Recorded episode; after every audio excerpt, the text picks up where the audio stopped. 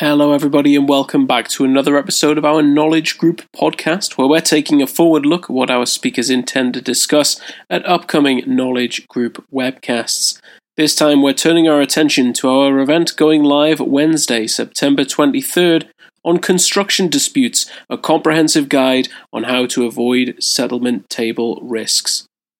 As I mentioned before, going live September 23rd from 3 pm Eastern Standard Time. Don't worry if you can't make it, we will be making a recording available as soon as the broadcast concludes. But joining us on that event, we're going to be hearing from Andrew Burns, a partner at Cosgrave, Vergeer and Kester, as well as Stephen Nudelman, a partner at Greenbaum, Rowe, Smith and Davis LLP.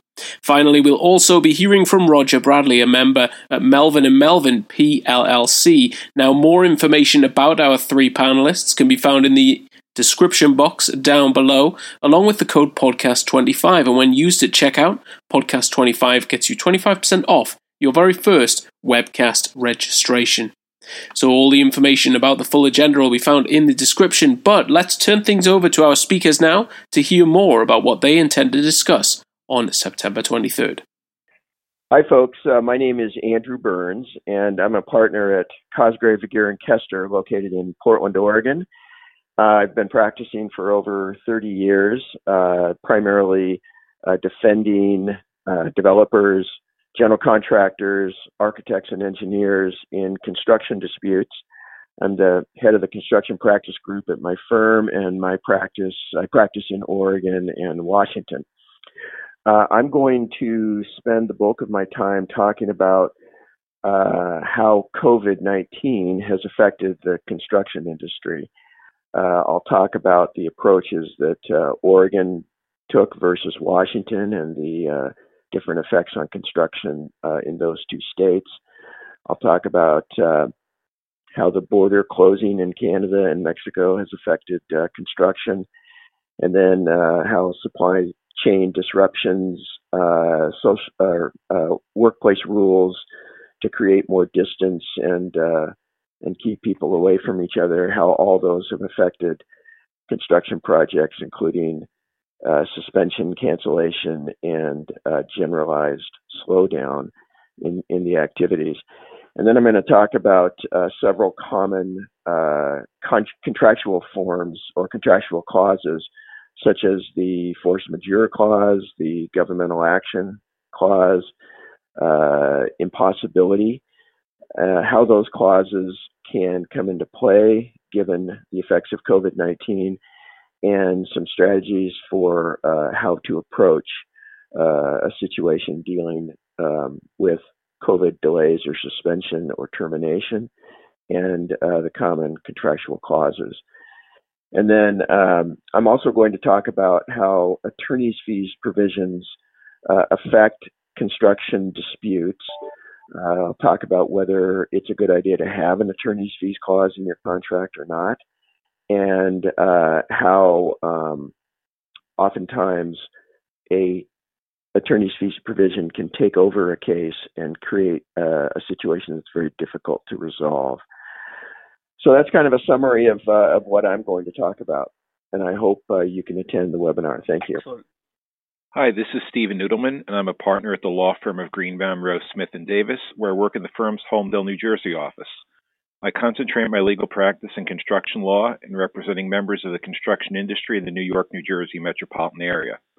I represent owners, contractors, subcontractors, suppliers, and design professionals in construction disputes as well as drafting and negotiation of construction contracts. During this Knowledge Group webcast, I'll be speaking about some specific construction contract provisions that serve to mitigate risk on construction projects. In particular, I'll be discussing the general nature of construction projects and risks with an eye towards certain contract language. Specifically, I'll be looking at some key contract terms such as liquidated damages and bonus provisions, as well as indemnification and insurance clauses, bonds, and waiver of subrogation. I'll also be discussing differing site conditions, no damage for delay, and waiver of consequential damages provisions. I'll conclude my presentation by addressing the all important dispute resolution clauses. I hope you can join us. Yes, thank you. My name is Roger Bradley. I'm a member of the law firm of Melvin and Melvin in Syracuse, New York. I concentrate my practice on construction law and commercial litigation and have been an arbitrator of the American Arbitration Association for about 40 years and a American Arbitration Association mediator for about 30 years.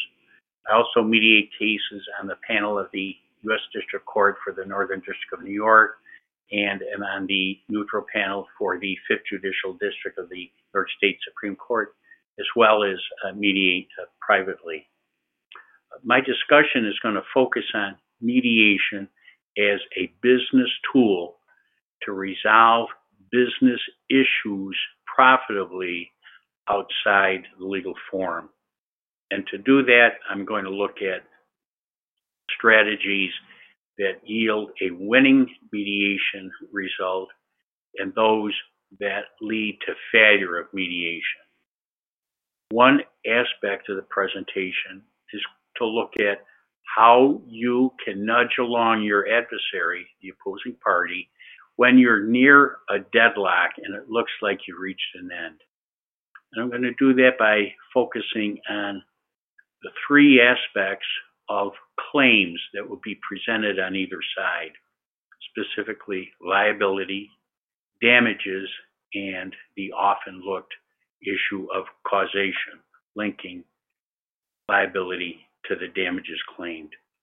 To do that, we're going to take a look at damage points that you can use to attack, for example, if you're a defendant, uh, a claim on the basis of liability, and we'll deal with seven of those.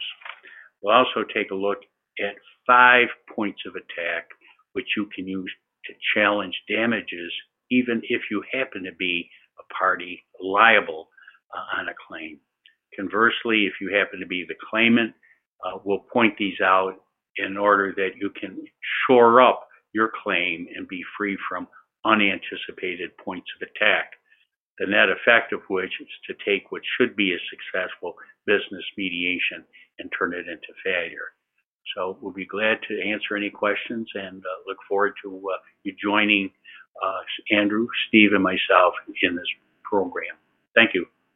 Thanks everyone for listening to this episode of the Knowledge Group podcast. Don't forget more information about our three speakers, the full agenda, and how to sign up and listen to the broadcast going live September 23rd. That's all found in the description box down below. Don't forget about the code podcast25 as well to get 25% off that very first webcast registration. A recording will also be made available as soon as the broadcast concludes. But we look forward to seeing you September 23rd, and until then, take care. Bye for now.